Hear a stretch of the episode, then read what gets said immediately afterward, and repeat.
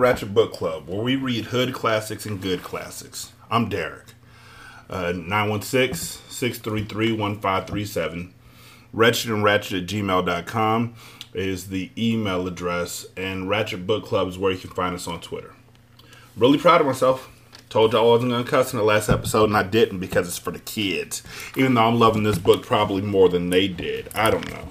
I feel like it will be a, a toss up between the two of us. Um, or between all of us. There's probably more than one kid. I don't know. Anyhow, chapter 16 Maniac Magee was blind. Sort of.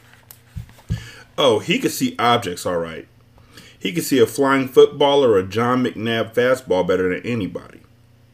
He could see Mars Bar's foot sticking out, trying to trip him up as he circled the base for a home run. He could see Mars Bar charging from behind to tackle him, even when he didn't have a football. He could see Mars Bar's bike veering for a nearby puddle to splash water on him. He could see these things, but he couldn't see what they meant. He couldn't see that Mars Bar disliked him, maybe even hated him. When you think about it, it's amazing all the stuff he didn't see, such as big kids don't like little kids showing them up. And big kids like it even less if another big kid, such as hands down, is laughing at them while the little kid is faking them out of their Fruit of the Looms. And some kids don't like a kid who's different, such as a kid who's allergic to pizza, or a kid who does dishes without being told, or a kid who never watched Saturday morning cartoons, or a kid who's another color. Maniac kept trying, but he still couldn't see it, this color business. He didn't figure he was white any more than the East Enders were black. He looked himself over a few times, and he came up with at least seven different shades and colors right there on his own skin. Not one of them being what he would call white, except for his eyeballs, which weren't any whiter than the eyeballs of the kids in the East End. Which was all a big relief to Maniac, finding out he wasn't really white. Because the way he figured, White was about the most boring color of all. But there it was, piling up around him. Dislike. Not from everybody, but enough. And Maniac couldn't see it. And then, all of a sudden, he could. Chapter 17 It was a hot day in August. It was so hot that if you stood too long in the vacant lot, the sun bouncing off a chunk of broken glass or metal could fry a patch on your hide. So hot, if you were packing candy, you had soup in your pocket by two o'clock. So hot, the dogs were tripping on their own tongues. And so hot, the fire hydrant of Green and Chestnut was gushing like Niagara Falls, courtesy of somebody wrenching off the cap. By the time Maniac and the rest of the vacant lot regulars got there, Chestnut and Green was a cross between a block party and a swimming pool. Radios blaring, people blaring, somebody selling lemonade, somebody selling Kool Aid ice cubes on toothpicks, bodies, skin, colors, water, gleaming, buttery, warm, cool, wet, screaming, happy. The younger you were, the fewer clothes you had on. Grown ups sat on the sidewalk and dangled their bare feet in the running gutters. Teenagers stripped down to bathing suits and cutoffs. Little kids, underwear. Littlest kids, nothing. Maniac danced and pranced and screamed with the rest. He learned how to jump in front of the gusher and let it propel him halfway across the street. He joined in a snake dance. He got goofy. He drenched himself in all the wet and warm and happy. When he first heard the voice, he didn't think much of it. Just one voice, one voice in hundreds. But then the other voices were falling away in bunches until just this one was left. It was a strange voice, deep and thick and sort of clotted, as though it had to fight its way through a can of worms before coming out. The voice was behind him, calling the same word over and over, calling a name. And even then, Maniac turned only because he was curious.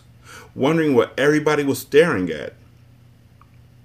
But when he saw the brown finger pointed at him, not a speck of icing on it, and the brown arm that aimed it, and the brown face behind it, he knew the name coming out of the can of worm's mouth was his. Whitey. And it surprised him that he knew. He just stood there, blinking through the water drop sunblur. The hydrant gusher smacking his thin, bare ankles. The radio, the people, were silent. You move on now, Whitey, the man said. You pick up your gear and move on out. Time to go home now. The man was close enough to be catching some water around his shoes, which, Maniac noticed, were actually slippers. His pants were baggy, and his shirt wasn't really a shirt, but a pajama top covered with high-tail roosters. White hair curled around his ears. Maniac gave his answer. I am home. The man took a step closer, dropped his arm. You go on home now, son. Back to your own kind. I seen you at the block party. Now you get going. Maniac stepped out of the gusher. The water roared onto the opposite curb. This is where I live. I live right down there. He pointed towards Sycamore. The man didn't seem to notice. Never enough, is it, Whitey? Just want more and more. Won't even leave us our little water in the street. Come on down to see Bojangles. Come on to the zoo, the monkey house.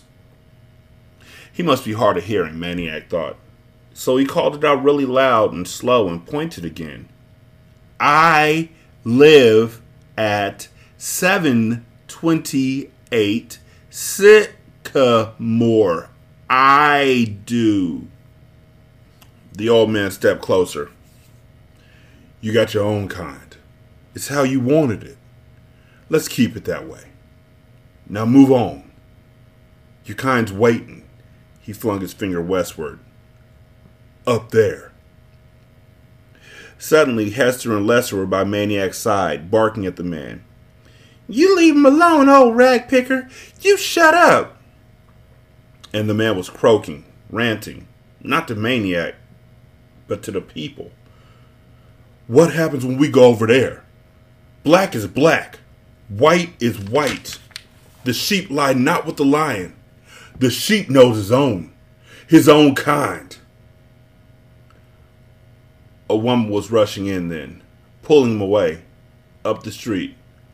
Our own kind! Our own kind! The water thundered across a silent street. Maniac, who was one of the world's great sleepers, didn't sleep well that night. Or the next. He started getting up earlier than usual. Not to spend some time with the A book, just to run. Bow Wow wasn't even ready for his morning pee yet, but he went along. Usually, Maniac just jogged around the East End. Now he did the whole town, plus over the river to Bridgeport. By the third day, Bow Wow refused to go along. One morning, as Maniac was heading home, Hester and Lester came running up Sycamore. Maniac, come on! We're gonna run too! Let's go that way! They tried to turn him around, but he told them to just hold on a minute. He wanted to go home for a quick drink, then he'd go running with them. They kept yelling and tugging and pushing and grabbing his legs and then Amanda was pedaling frantically up to him, slapping on a quick smile and gasping, Hey, I'm going to the store. You want to come along? Maniac checked the sun. It was hardly up to the second story. Store's unopened yet, he said. Amanda just gawked. She was a rotten liar, Maniac knew. He shook loose from the little ones and trotted on. He didn't know what, but something was wrong. The little ones jabbered and screeched and grabbed. He ran faster, faster. Miss Beale was out front with the yellow bucket, soap suds spilling over the brim, a stiff bristle brush in her hand.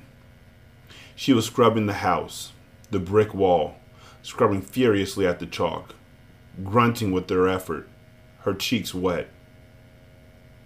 He had been way too early, way too fast. Only the F had been scrubbed away. The rest was quite easy to read. The tall yellow letters, the same color as the scrub bucket. Itch belly, go home. Just want to stop real quick and say, um, I don't know if kids. Well, I know without a shadow of a doubt. I changed my mind kids don't know racism until they're taught racism and they're only taught racism by adults because kids can't teach kids about racism because kids don't know about racism so if you meet a little kid who was racist towards you, or a kid who calls you a, a, a slur, calls you out your name, or something like that, know that they didn't know that until they were taught by somebody else. And a kid teaching a kid teaching a kid that is somebody who was taught that by an adult. And the adult in this book should have saw that there was a change that was possible in his area, but instead he decided to teach he decided to teach racism in a situation where they were all learning happiness and acceptance. Like, I know this book. I've read this book. I know what happens in this book. But that old man does not show up in this book again. He never gets a chance to act differently. And maybe, I mean, they said he was an old man, and we don't know when this book was written. I do know when the book was written. I mean, the book itself was written in 1990, but we don't know what time frame, what era this book was written for, what book this was written, what time frame or era this book was written in. So we don't know what racism was. I know Pennsylvania. I know that there's parts of Pennsylvania where even now there's things that go on, but we don't know when this book was written. We don't know what that old man saw in his life. And there are people who are racist because of experiences that they had where they had nothing to do with it, but they were treated poorly by the other race. So now they are just angry. I honestly don't know if I can say that this dude's a racist or if he's angry because I don't know the time frame and the storyline of this of this part of the story. My grandmother had a lot of anger towards people because she grew up in Georgia and she caught a lot of flack, as did my grandfather. But I don't know. They, they were cool with me and my best friends and everybody, but you never know if you're if the adults in the area like everybody like you or if they just like you and I wish that they would have given us a chance to learn more about the past of this area or where that dude came from. Because for every what I've learned is that in my experience there's a background to a lot of reasons why somebody who was bullied is now striking out or somebody who was treated poorly is now striking out I just wish he hadn't done it to Maniac. Maniac is cool as shit. And I wish he hadn't done it at all. Period. Full stop. Chapter 18. Amanda tried to reason with him. You can't listen to that old coot. He's goofy. He's always saying stuff like that. You can't go because of something one nutty old coot says. Maniac pointed out that it wasn't the nutty old coot who chalked up the front of the house. Amanda laughed. That? That's no big deal. It wasn't even paint. If they really meant it, they would have done it in paint. And anyway, don't you know they did my mother a favor? It gave her a chance to get out the old bucket and do some serious scrubbing. Ever since the kids stopped crying in the house, she hasn't known what to do with herself. Now she's happy again. Maniac didn't answer. Amanda didn't understand that most of the hurt he felt was not for himself, but for her and the rest of the family. She stomped her foot. You gotta stay. I don't gotta do anything. If you go, you'll starve. Was I starving before I came here? You'll freeze to death in the winter. Your fingers will get so stiff they'll break off like icicles. I'll go somewhere. Somewhere like the deer pen? I'll be okay. Or maybe Prairie Dog Town, huh? How about that? She jabbed him. You could live in a gopher hole. You'd be starving, so that would be perfect because then you'd be so skinny you could fit right down there all snugly in their little tunnels. He shrugged. Sounds cozy. This was driving Amanda bonkers. He was acting so different, all glum. And wiseacre answers, as if he didn't care, not about nothing. By the way, kids, I'm hip. Wiseacre means smart aleck. Sarcastic. Jerky. Yeah, she sniffed. Well, what are you going to do for a pillow, huh? I know you put my pillow on the floor. I'll use a hibernating gopher. Funny. And bathroom, huh? Where will you go to the bathroom? The bushes, McDonald's, lots of places. She hated it and answered for everything. And the scariest part was, he was probably right. If anybody could survive on the loose, it'll be this kid who showed up from Hollidaysburg, who slept on floors, who outran dogs. He was making her so mad. She pointed at him. She sneered. Well, I'll tell you one thing, buddy boy. You better shut the door on your way out and lock it. Because if I get my room back, I'm not giving it up again. So don't ever come crawling back around here. She kicked him in the sneaker. You hear? Don't worry, he said flatly. And don't think you're taking any of my books with you this time either. And you can forget about ever, ever getting a chance to open my Encyclopedia A, which I was almost ready to let you do before you went and started acting all poopy. He said, I'll join the library. She jumped up. Ha! You can't. No?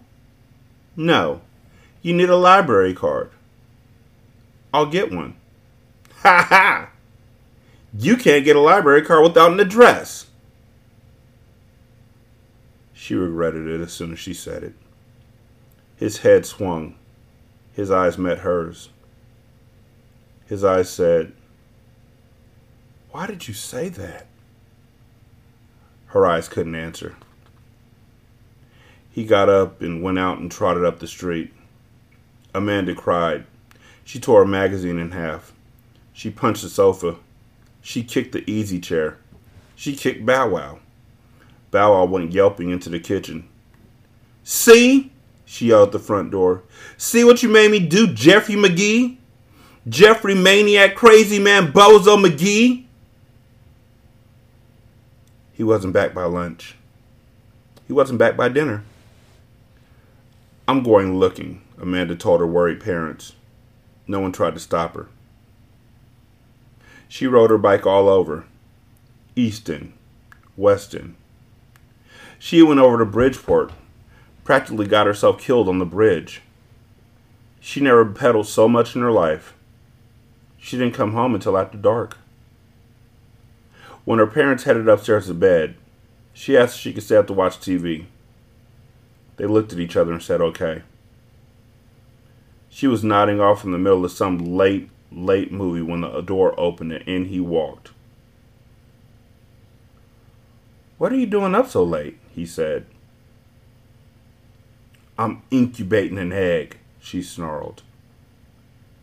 He shrugged and went upstairs. She closed her eyes and smiled. Next morning, a little kid from three blocks away came knocking at the front door. His yo yo string had a fat knot in it the size of a mushroom. As Amanda watched Maniac tackle the knot, an idea slithered into her brain. When the little kid left with his string good as new, she said, Jeffrey, if I knew some way that would make it okay for you to stay, would you? What do you mean by okay? he said. I mean, that even if there's one or two people who aren't too wild about you now, and that's all there really are, that even they would like you. And everybody else who already likes you, they'll like you even more. Purely out of curiosity, Maniac replied, How's all that supposed to happen? Amanda told him about Cobble's knot. Chapter 19 If the wonders of the world hadn't stopped at seven, Cobble's Knot would have been number eight. Nobody knew how it got there. As the story goes, the original Mr. Cobble wasn't doing too well with the original Cobble's Corner grocer at the corner of Hector and Birch. In his first two weeks, all he sold was some Quaker oats and penny candy. Then, one morning, as he unlocked the front door for business, he saw the knot. It was dangling from the flagpole that hung over the big picture window, the one that said Frosted Foods in the icy blue and white letters. He got out a pair of scissors and was just about to snip it off when he noticed what an unusual and incredible knot it was. And then he got an idea. He could offer a prize to anyone who untangled the knot. Publicize it. Call the newspaper. Winner's picture on the front page. Cobble's Corner in the background. Business would boom. Well, he went ahead and did it. And if business didn't exactly boom, it must have at least peeped a little, because eons later, when Maniac Magee came to town, Cobble's Corner was still there. Only now it sold pizza instead of groceries, and the prize was different. It had started out being 60 seconds alone with the candy counter. Now, it was one large pizza per week for a whole year. Which, in time, made the knot practically priceless. Which is why, after leaving it outside for a year, Mr. Cobble took it down and kept it in a secret place inside the store and brought it out only to meet a challenger. If you look at old pictures in the two Mills Times, you see that the knot was about the size and shape of a lopsided volleyball. It was made of string, but it had more contortions, ins and outs, twists and turns, and dips and doodles than the brain of Albert Einstein himself. It had defeated all comers for years, including J.J. Thorndike, who grew up to be a magician, and Fingers Holloway, who grew up to be a pickpocket. Hardly a week went by without somebody taking a shot at the knot and losing. And each loser added to the glory that awaited someone who could untie it. So you see, said Amanda, if you go up there and untie Cobble's knot, which I know you can, you'll get your picture in the paper and you'll be the biggest hero around here ever. And nobody will mess with you then. Maniac listened and thought about it and finally gave a little grin.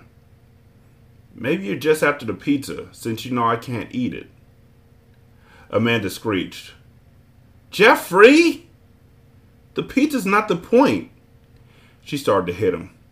He laughed and grabbed her wrist. And he said, Okay, I'll give it a try. Chapter 20 They brought out the knot and hung it from the flagpole. They brought out the official square wooden table for the challenger to stand on and from the moment Maniac climbed up, you could tell the knot was in big trouble. To the ordinary person, Cobble's knot was about as friendly as a nest of yellow jackets. Besides the tangle itself, there was the weathering of that first year, when the knot hung outside and became hard as a rock. You could barely make out the individual strands. It was grimy, molded, and crusted over. Here and there a loop stuck out, maybe big enough to stick your pinky finger through. Pitiful testimony to the challengers who had tried and failed. And there stood Maniac, turning the knot, checking it out. Some say there was a faint grin on his face, kind of playful, as though the knot wasn't his enemy at all, but an old pal just playing a little trick on him. Others say that his mouth was more grim than grin, that his eyes lit up like flashbulbs, because he knew he was finally facing a knot that'll stand up and fight, a worthy opponent. He lifted it in his hands to feel the weight of it. He touched it here and touched it there, gently, daintily. He scraped a patch of crust off with his fingernail. He laid his fingertips on it, as though feeling for a pulse. Only a few people were watching at first, and half of them were hex angels a roving tricycle gang of four and five year olds. Most of them had sneaker laced or yo yo knots untied by Maniac, and they expected this would only take a few seconds longer.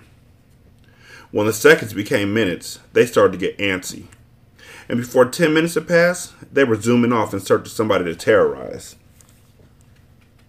The rest of the spectators watched Maniac poke and tug and pick at the knot. Never a big pull or yank, just his fingertips touching and grazing and peck pecking away, like a little bird. What's he doing? Somebody said. What's taking so long? He gonna do it or not? After about an hour, except for a few more finger sized loops, all Maniac had to show for his trouble were the flakes of night crust that covered the table. He ain't even found the end of the string yet, somebody grumbled. And almost everybody but Amanda took off. Maniac never noticed. He just went on working. By lunchtime, they were all back, and more kept coming. Not only kids, but grown ups too, black and white, because Cobble's Corner was on Hector, and word was racing through the neighborhoods on both the east and west sides of the street. What people saw, they didn't believe. The knot had grown, swelled, exploded. It was a frizzy globe. The newspaper the next day described it as a gigantic hairball. Now, except for a packed in clump at the center, it was practically all loops. You could look through it and see Maniac calmly working on the other side. He found the end, somebody gasped, and the corner burst into applause. Meanwhile, inside, Cobbles was selling pizza left and right, not to mention Zeps, which is a two meal type of hoagie sandwich, steak sandwiches, strombolis, and gallons of soda. Mr. Cobble himself came out to offer Maniac some pizza, which Maniac, of course, politely turned down. He did accept an orange soda, though. And then a little kid, whose sneaker laces Maniac had untied many a time, handed up to him a three pack of Tastykake butterscotch crimpets.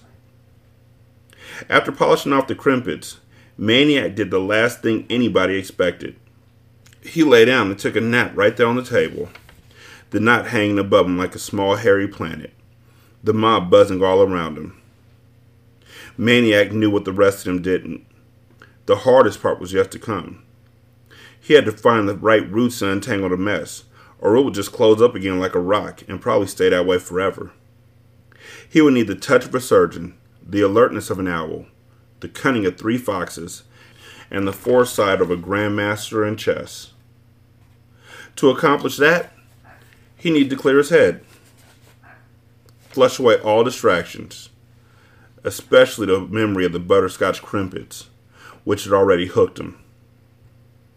In exactly 15 minutes, he woke up and started back in. Like some fairy tale tailor, he threaded the end through the maze, dipping and doodling through openings the way he squiggled a football through a defense. As the long August afternoon boiled along, the exploded knot hairball would cave in here, cave in there. It got lumpy, out of shape, saggy. The Times photographer made starbursts with his camera.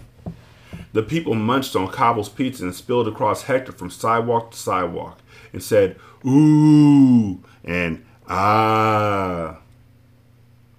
And then, around dinner time, a huge roar went up, a volcano of cheers. Cobble's knot was dead, undone, gone. It was nothing but string. Chapter 21 Bugles, cap guns, sirens, firecrackers, war whoops. Cobble's Corner was a madhouse. Traffic had to beep an inch through the mob. Kids cried for autographs. Scraps of paper fluttered down in a shower of homemade confetti. A beaming Mr. Cobble handed up a certificate to Maniac for the year's worth of large pizzas. Maniac accepted it and said his thanks. The undone knot lay in a coiled heap at Maniac's feet. Mr. Cobble grabbed it. Already, people were guessing on how long it was. Side note it turned out to be four and a half blocks long. Someone tied it to a stop sign and started walking, and that's how far he got before it gave out. The yelling went on and on. the way the yelling does, if only to hear itself. But one person wasn't yelling Amanda Beale. She was holding one of the homemade confetti scraps, gaping at it. Then she was scrambling across the sidewalk, the street, shoving people's legs aside, grabbing more scraps, crying out, Oh no! Oh no! And then she was running. Maniac saw. He leapt from the table. He picked up a scrap. There was printing on it about Africa. He picked up another. This one mentioned ants. Another, Aristotle. The Encyclopedia A. He followed the scrap paper trail up Hector and down Sycamore, all the way to the Beale's front steps. The only thing left of the book was a blue and red cover. It looked something like an empty loose leaf binder. Amanda was hunched over, rocking, squeezing it to her chest. It was my fault, she sobbed. I got careless. I left it in the living room. Anyone who could look through the window and. and. She clenched her eyes so tightly it was a wonder the tears got out. More than anything, Maniac wanted to hug Amanda and tell her it was okay. He wanted to go inside, be with his family, in his house, his room, behind his window. But that wasn't the right thing. The right thing was to make sure the Beales didn't get hurt anymore. He couldn't keep letting them pay such a price for him. He turned and headed back up Sycamore. Maybe the man with the can of worms' voice was right. Back to your own kind. Back to your own kind.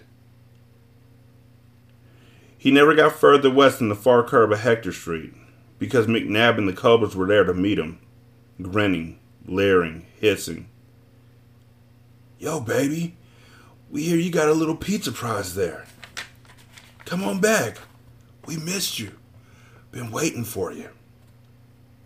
So he turned, started walking north on Hector, right down the middle of the street, right down the invisible chalk line that divided West End from East End. Cars beeped at him. Drivers hollered, but he never flinched. The Cobras kept right along with them on their side of the street. So did a bunch of East Enders on their side. One of them was Mars Bar. Both sides were calling for him to come over. And then they were calling at each other, then yelling, then cursing. But nobody stepped off a curb. Everybody kept moving north. An ugly, snarling black and white escort for the kid in the middle. And that's how it went. Between the curbs, smack down the center, Maniac Magee walked, not ran, right on out of town. Part 2 Chapter 22 Wait, wait. Who would cut up a book like that? Like, who sees, who would break into somebody's house to steal a book to cut up the book? I think that's a better question. Like, who, I know back in the day they used to have the cartoons where folks would reach through the window and steal pies out and stuff like that. And it, it, it wasn't funny then either. But who was stealing an encyclopedia to make confetti? That's messed up. Chapter 22. If you were the baby buffalo at the Elmwood Park Zoo, maybe it would have gone something like this. You wake up, you have breakfast, compliments of mother's milk. You mosey on over to the lean to. Surprise! A strange new animal in there. Bigger than you, but a lot smaller than mom. Hair, but only on top of his head. Sitting in the straw, munching on a carrot like mom does. Every morning, same thing. You get to expect it. Some mornings, you forget mom's milk and head right on over to the lean to. The creature offers you a carrot, but all you know how to deal with is milk. You nuzzle the new, funny smelling, hairy headed animal. It nuzzles you back. Mom doesn't seem to mind. After the nuzzling, the stranger climbs over the fence and goes away, not to return until that night. Only one morning, the stranger falls from the fence and lies on the ground on the other side. It doesn't move. You try to poke your nose through the chain links, but you can't reach. You can only watch. Only watch. The old man was bumping through the zoo in the park pickup when he spotted the body clumped outside the buffalo pen. He wheeled over, got out. A kid. At first, he could only stare at the body, then at the baby bison, whose large brown eyes seemed to be watching them both. The mother came over lumbering, nodding, as if to confirm. A kid. The kid looked terrible his clothes were scraps, rags. Wherever his body showed through, it was bony and dirty and scratched. The two bison, staring, staring, seemed to say, Well, do something. The old man gathered his own bones and muscles the best he could and managed to hoist the kid and get him into the pickup. He laid him on the seat, bent his legs so he could close the door. He knew he should take the kid straight to the hospital or a doctor, someplace official, someplace right. But the pickup just sort of steered itself back to the band shell. And there he was, lugging the kid into the baseball equipment room. The season was over by now, but the army green burlap bag still stood ready for the next ump to call, Play ball! He yanked out a couple of chest protectors and laid the kid down careful with his head. At least he was still breathing. Though it wasn't cold, it seemed as if the kid ought to be covered. So the old man took his winter work jacket off the hook and laid it over him. Then he watched and waited. With trembling, dusty fingers, he touched the kid's limp, scrawny hand. He had never held, never really touched a kid's hand before. Hey, the kid's voice was barely a squeak, but it threw him back. He dropped the hand. Where am I? The old man cleared his throat. the band shell. The band shell? In the back, equipment room. The kid's eyes squinted, blinked. And you? What about me? Who are you? Grayson. Grayson. Do I know you? He got up. I guess you do now. He went to his hot plate, heated up some water, and made some chicken noodle cup of soup. He gave it to the kid, who was sitting up now.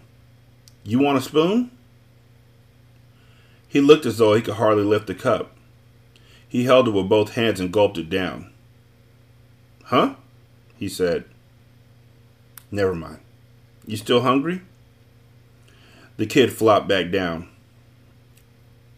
A little. Wait here, said Grayson, and left. Ten minutes later, he was back with a Zep, a large. It took the kid less time to polish it off than it had taken Grayson to get it. He told the kid not to eat so fast. He gets sick. The kid nodded. Grayson said, Where'd you get those scratches? Oh, some picker bush. What were you doing there? Hiding. Hiding? From who? Some kids. Where? The kid pointed. Somewhere out there. Some other town. Cross his legs crisscross applesauce on the chest protector. Can I ask you a favor? Shoot.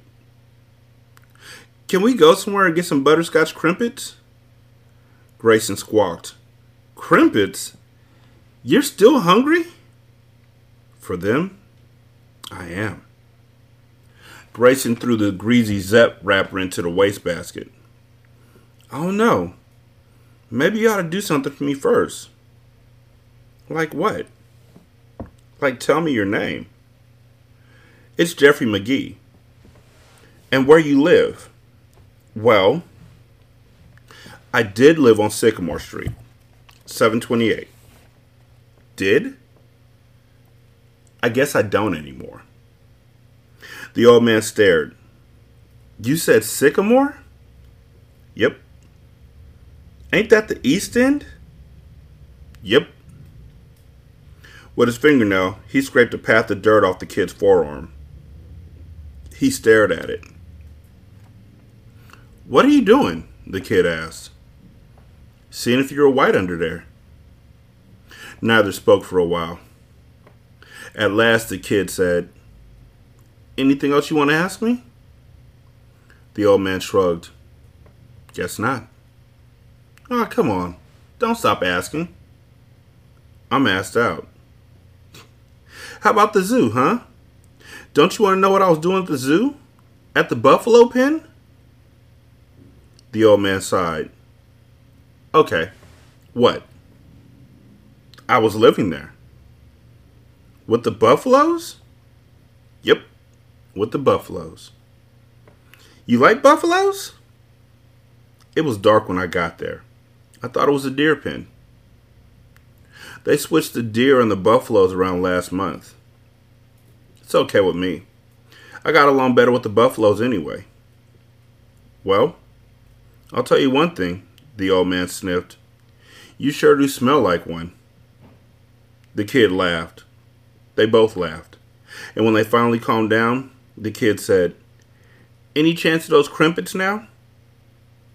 Grayson reached for the pickup keys. Let's go.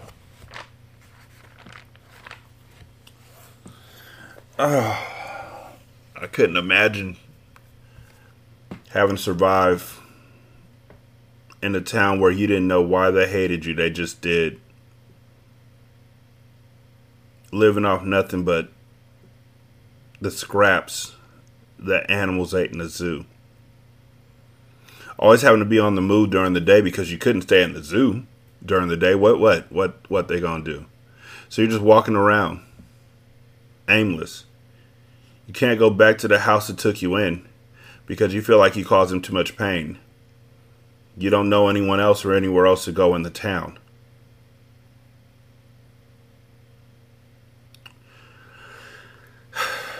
Nine one six six three three one five three seven.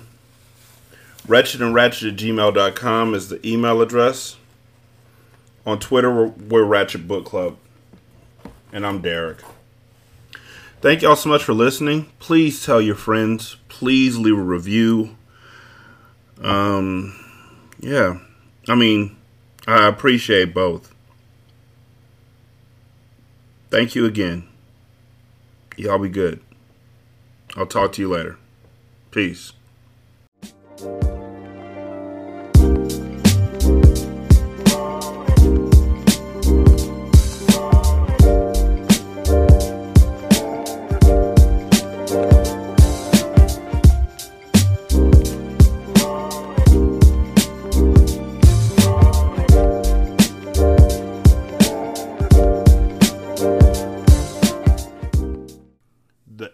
And outro to Ratchet Book Club is by that kid Garan, and it's called Goodbyes.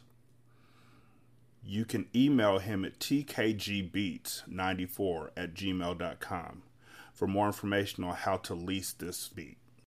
This is Single Simulcast.